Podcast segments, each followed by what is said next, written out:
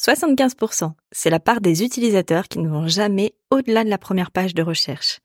Alors si c'est pas déjà fait, c'est peut-être le moment de travailler ton SEO. Hello, moi, c'est Émilie, développeuse web chez Whitestag, agence web. Après 5 années de e-commerce et 5 années dans le commerce, je suis devenue développeuse web avec pour mission de faciliter l'accès au web tout en créant un outil puissant au service de ton business. Si tu cherches des conseils et des astuces orientées web et entrepreneuriat, tu es au bon endroit. Prêt pour l'épisode du jour C'est parti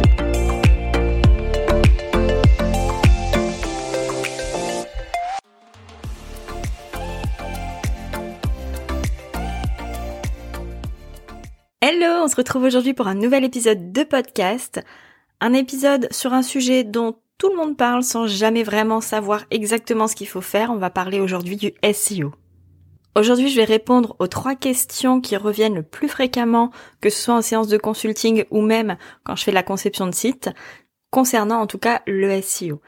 Mais avant de commencer, on va déjà chercher à comprendre ce que c'est le SEO parce que c'est pas forcément clair pour tout le monde. On en parle beaucoup, mais c'est pas forcément toujours très très clair.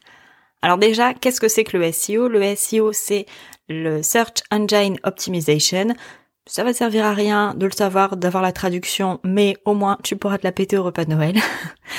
Donc c'est l'optimisation en fait pour les moteurs de recherche. C'est ce qu'on appelle aussi le référencement naturel ou encore le référencement organique. C'est-à-dire que c'est un ensemble de choses qu'on va mettre en place qui vont permettre à ton site de grimper dans les résultats des moteurs de recherche. On parle aussi souvent de SEA, donc le SEA c'est le Search Engine Advertising.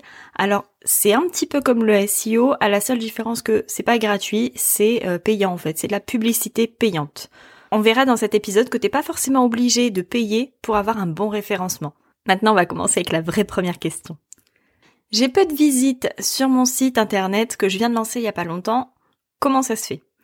Alors déjà, pas longtemps, c'est pas une vraie notion parce que pas longtemps pour certains c'est deux semaines, pas longtemps pour certains c'est deux ans. C'est complètement, c'est une notion qui est assez abstraite. Mais néanmoins, c'est normal de ne pas avoir de, de nombreuses, enfin, de pas avoir beaucoup, beaucoup de visites le premier jour. Ne t'attends pas à avoir 50 visiteurs par jour dès le début. Ça peut arriver, mais c'est des cas extrêmement rares. Les, les, débuts, t'auras euh, ta grand-mère, ton copain et euh, à la limite, c'est les sympas, ta voisine. J'exagère un petit peu, mais globalement c'est ça. Le temps que ton site soit connu, parce que c'est pas parce qu'il est connu par toi et quelques-uns de tes clients qu'il va forcément être visité tout de suite. Mon premier conseil dans ce cas-là, c'est déjà de regarder auprès de ton, de ton outil d'analyse, donc soit Google Analytics, soit Matomo par exemple. Tu sais qu'il n'y a pas beaucoup de visites, mais il faudrait regarder la pertinence de ces visites.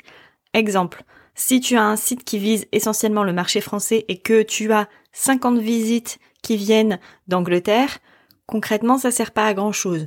Mais en revanche, si tu vises un marché toujours essentiellement français et que tu as trois visites qui viennent que de France, bah déjà on est sur le bon créneau. Donc après le reste, ça va être d'augmenter et de comprendre comment tu peux faire pour augmenter ce nombre de visites. Mais si déjà tu pars pas sur la bonne cible, c'est déjà problématique. Deuxième petit conseil, pour que ton site soit connu, il faut en parler.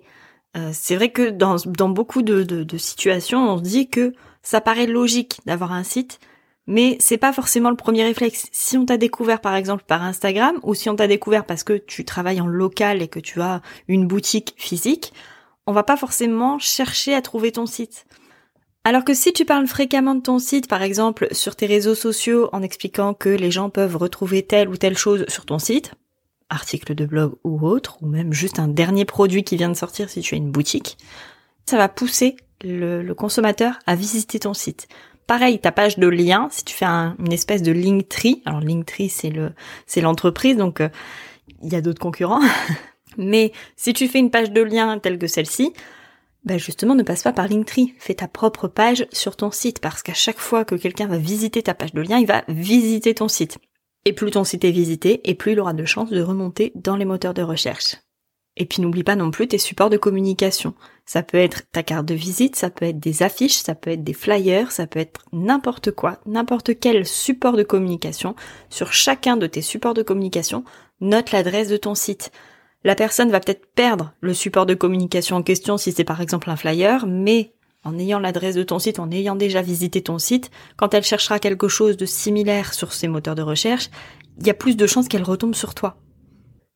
Et enfin, ma dernière astuce, c'est de créer une fiche Google My Business. Attention, je parle bien de la fiche Google My Business et pas du site Google. Le site Google est super mal référencé, mais par contre, la fiche Google My Business, quand on tape ton nom, ton prénom ou le nom de ton entreprise, ou l'adresse, ou la ville, eh bien, t'as énormément de chances qu'on tombe là-dessus. Donc, optimise-la au maximum, travaille-la au maximum pour pouvoir encore améliorer ton résultat de référencement. Et surtout sur cette fiche, n'oublie pas de mettre l'adresse de ton site et pas l'adresse de tes réseaux sociaux, celle de ton site. Quand je dis pas l'adresse de tes réseaux sociaux, tu peux mettre tes réseaux sociaux quelque part, mais pas dans l'endroit où c'est écrit site web. Enfin, je voulais appuyer ce premier conseil avec euh, une statistique qui me paraissait intéressante. Souvent, on me dit, bah, j'ai pas assez de visites sur mon site, mon SEO doit pas être bon, c'est pas grave, je vais acheter de la pub. Tu peux, tu peux toujours le faire, mais euh, quelque chose qui va être assez parlant, tu vas comprendre très vite, c'est que le référencement organique, donc le SEO, attire 5,66 fois plus que le SIA. Donc tu as 5 fois plus, un peu plus de 5 fois plus de chances d'attirer avec un bon référencement naturel qu'avec une pub. Et en plus, c'est gratuit. Deuxième question qui revient fréquemment, c'est est-ce qu'il y a une méthode infaillible pour être référencé à coup sûr? Alors, ma réponse, je pense que tu la connais déjà. C'est bien évidemment non. Pourquoi? Eh bien, là encore, je vais te donner une statistique qui va te faire comprendre très rapidement que quand on te dit que tu seras premier sur les moteurs de recherche et qu'on te le promet, c'est techniquement impossible. Donc cette statistique, c'est que en 2020, l'algorithme Google, alors je parle de Google parce qu'en fait c'est le moteur principal de recherche, hein, c'est le plus utilisé, donc tu as plus de chances que les gens te recherchent depuis Google, donc autant se focaliser sur celui-là. Donc en 2020, l'algorithme Google a été mis à jour 4887 fois sur une année, ce qui représente à peu près, si tu as du mal à te faire à l'idée, 13 fois par jour. C'est énorme. Alors comment tu veux que tu puisses avoir une méthode infaillible quand même l'algorithme lui-même change 13 fois par jour? C'est impossible. Mais, il y a un gros mais, c'est qu'il y a quand même des petites choses qui reviennent et que tu peux améliorer et qui peuvent te permettre éventuellement d'avoir une bonne place sur les moteurs de recherche. Prends un papier, un stylo, on commence, la liste est longue. non, en vrai, la liste est pas si longue que ça, mais c'est des petites choses, tu verras, qui peuvent être facilement mises en place. Alors je te dis, toujours ça, mais c'est vrai, c'est des petites choses euh, qui sont toutes bêtes, mais qui peuvent grandement faire la différence. La première, c'est les balises de titre. Alors, en tant que développeuse, tu vas souvent m'entendre dire que les balises titres, il faut bien les utiliser. Je m'explique. Les balises titres, si tu vois pas exactement ce que c'est, c'est les balises, tu sais, H1, H2, H3, bref, jusqu'à H6, t'as compris. Et ensuite, il y a les paragraphes. Ces balises de titres, la plupart des gens qui ne connaissent pas le fonctionnement des sites internet, ni du référencement, mais surtout des, des sites internet, parce que c'est surtout à ce moment-là que ça se joue, l'utilisent pour régler la taille de leur texte. C'est une très très grosse erreur. On n'utilise pas une balise H1 parce qu'on veut mettre un texte en plus gros. Ça marche pas comme ça. La balise H1, elle représente le titre de ta page. Globalement, quand on parle d'une page web, c'est vraiment comme une page classique. On a tous euh, pris des notes en cours au collège, au lycée, à l'université, n'importe où. Quand on prenait nos notes en cours, on mettait un titre, ce qui correspondrait globalement au H1. Donc tu comprendras que le H1, généralement, on conseille d'en mettre un par page. Alors là-dessus, les avis divergent. Généralement, les développeurs n'en mettent qu'un, qu'une balise H1. Certains préfèrent en mettre plusieurs. Là, pour le coup, moi, je te donne ma version à moi. Moi, la balise H1, j'en mets une par page, pas plus. Ensuite, tes titres de paragraphe ou tes, gros titres sont en H2, tes sous-titres de paragraphe en H3, Éventuellement, si tu as des phrases importantes ou des sous-paragraphes encore, tu mets un H4. C'est extrêmement rare d'utiliser jusqu'à la balise H6 parce que faut vraiment que tu aies quelque chose qui soit très paragraphé, très euh, bah, très imbriqué les uns dans les autres et je t'avouerai que c'est assez rare. Donc ces balises, pour bien les utiliser, tu peux le faire de façon très simple. Tu prends une feuille de papier et tu prends les textes qui vont se retrouver sur ton site. Tu prends le titre principal, les sous-titres, les paragraphes. Tu les positionne sur ta page comme si tu devais faire lire ta page à quelqu'un ou comme si toi-même tu devais la relire et tu verras naturellement, tu vas comprendre quelle balise tu dois utiliser à quel moment. C'est bête mais c'est important parce que Google ne sait pas techniquement lire. L'algorithme Google ne lit pas forcément tes textes, enfin il lit en partie mais pas comme un lecteur classique, mais par contre lui il comprend la nomenclature de ta page. Donc il comprend que un H1 c'est un titre, un H2 c'est un autre titre plus petit, et un H3 c'est un sous-titre, etc., etc. Lui il s'en fout de ce que tu as écrit concrètement dedans. Alors pas, vraiment comme ça, il s'en fout pas complètement, mais un petit peu.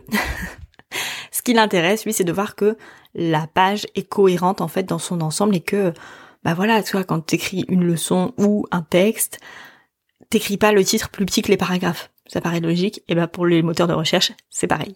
Et si tu te dis, euh, bah du coup, comment je fais pour régler la taille? Bah pour ça, il y a des, des outils pour régler la taille, mais c'est pas les balises. Deuxième petit point à voir, ce sont les images. Alors les images, c'est ce qui souvent ralentit un site web parce que c'est lourd. Donc la première chose à faire, c'est de euh, réduire le poids des images. Tu as plein de petits plugins qui vont te permettre de réduire le poids des images. Attention encore une fois, si euh, l'image est ton métier, exemple tout bête, des photographes, faut quand même que tes images elles soient de bonne qualité. Dans ces cas-là, vérifie bien que l'optimisation du poids de l'image n'est pas non plus détériorer la qualité de ton image. Ça serait bête d'avoir un site qui va vite, mais dont les images sont moches.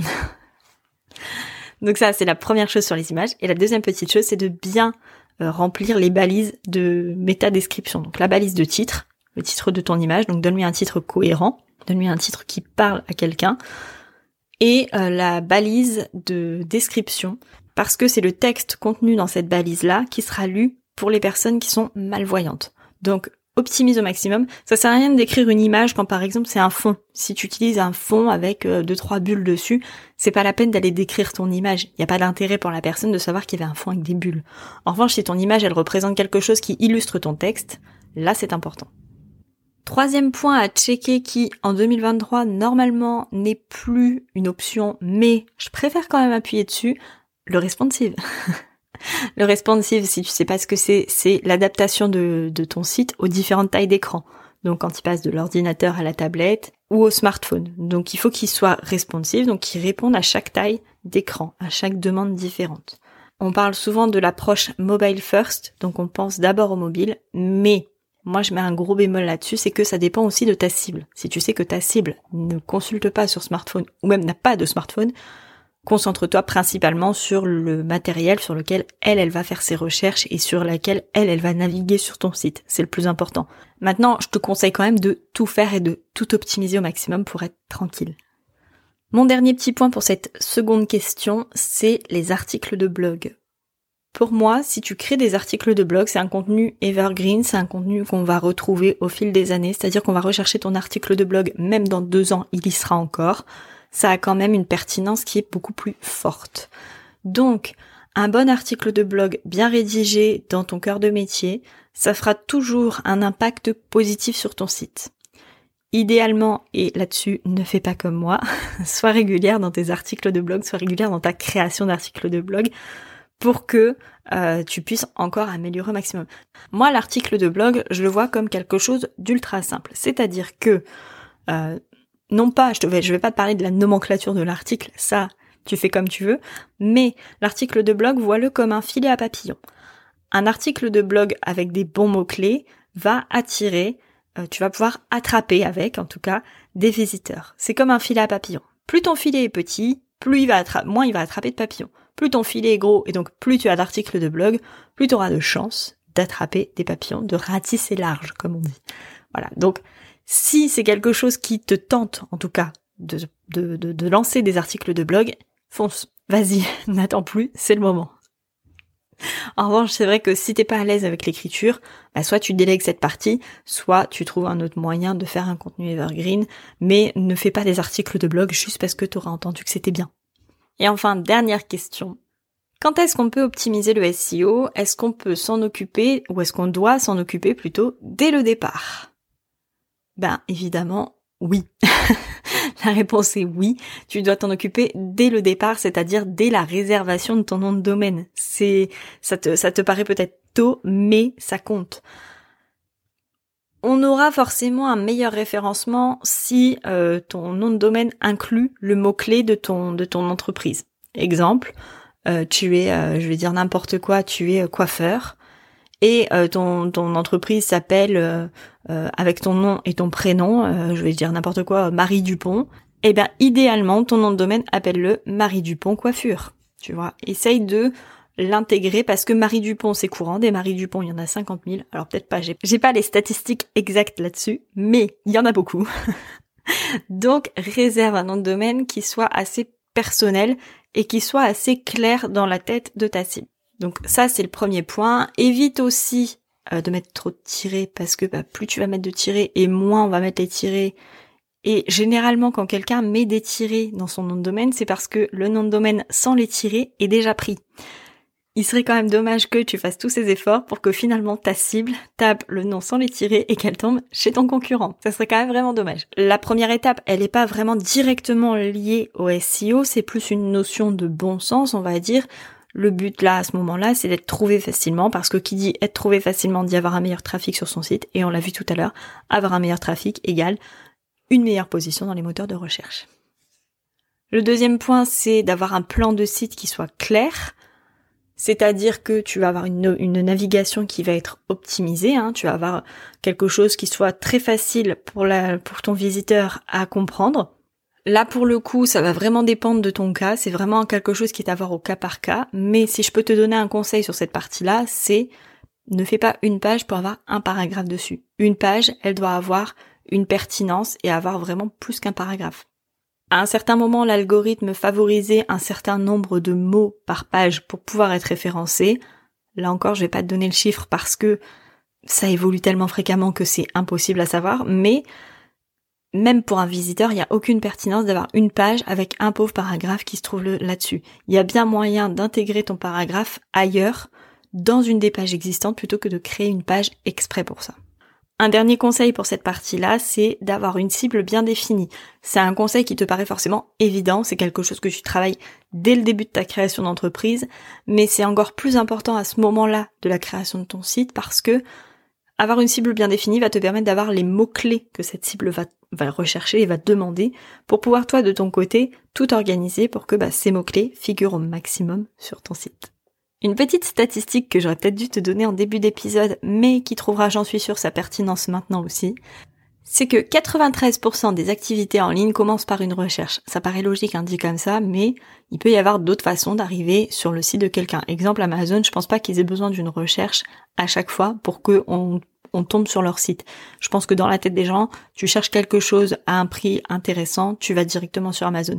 Mais parfois, tu cherches un produit et tu tombes sur le lien d'Amazon. C'est ça l'idée de la recherche. Et parce que je sais, si tu as une boutique physique, que euh, tu te dis que oui, mais toi, du coup, si tu vends pas en ligne, il n'y a pas d'intérêt. Eh bien, j'ai une autre statistique pour toi. C'est que 97% des personnes ont cherché en ligne une entreprise locale. 97% des personnes ont cherché une entreprise pour aller acheter directement près de chez eux. 97%, ça me semble être un chiffre énorme, suffisamment énorme pour que je te le répète trois fois d'affilée. Mais pour moi, c'est hyper important parce que ça veut pas dire que parce qu'on va venir acheter en boutique, on ne va pas faire d'abord la recherche en ligne. Que ce soit pour connaître le prix, c'est toujours hyper intéressant de connaître le prix. Des fois, ça arrive même qu'en plus tu sois moins cher que le fameux concurrent Amazon, ou euh, que ce soit aussi pour connaître la disponibilité d'un produit, ou tes horaires d'ouverture, ou ton adresse, ou juste voir ta tête pour voir si t'as l'air sympa. à vous qui ne l'a pas fait. Bref, tu vois que le SEO et l'importance d'avoir un site, tout ça va ensemble, tout ça va de pair. Un site qui n'est pas bien référencé n'a pas d'intérêt, et il euh, bah, n'y a pas d'intérêt à avoir du SEO si t'as pas de site. Ça, on est d'accord aussi. Mais peu importe ton activité, que ce soit une activité 100% en ligne ou une activité en physique, tu as forcément besoin d'être bien référencé à un moment donné. Voilà pour cet épisode spécial SEO. J'espère que ça t'aura plu et que tu auras eu les réponses à tes questions si tu t'en posais. Si tu t'en posais pas, eh ben tant mieux, c'est super, c'est génial. Mais si tu as encore d'autres questions, n'hésite pas à m'envoyer un petit message. Nous, on se retrouve exceptionnellement dans une semaine avec un épisode très très très spécial que je me suis amusée à tourner et petit spoiler, j'ai pas tourné cet épisode toute seule. Dans cet épisode, tu ne retrouveras pas une invitée, ni deux invités, ni trois invités, ni quatre invités, ni cinq, mais bien six invités. Six invités euh, incroyables que j'ai eu l'occasion de recevoir depuis la création du podcast. Six invités qui ont accepté de revenir sur le podcast et qui te délivreront leurs meilleurs conseils pour 2024. D'ici là, et comme à chaque fois, je te souhaite une très belle soirée, une très belle nuit, un très beau week-end, une très belle semaine. Bref, peu importe quand tu écoutes cet épisode, et je te dis à tout bientôt.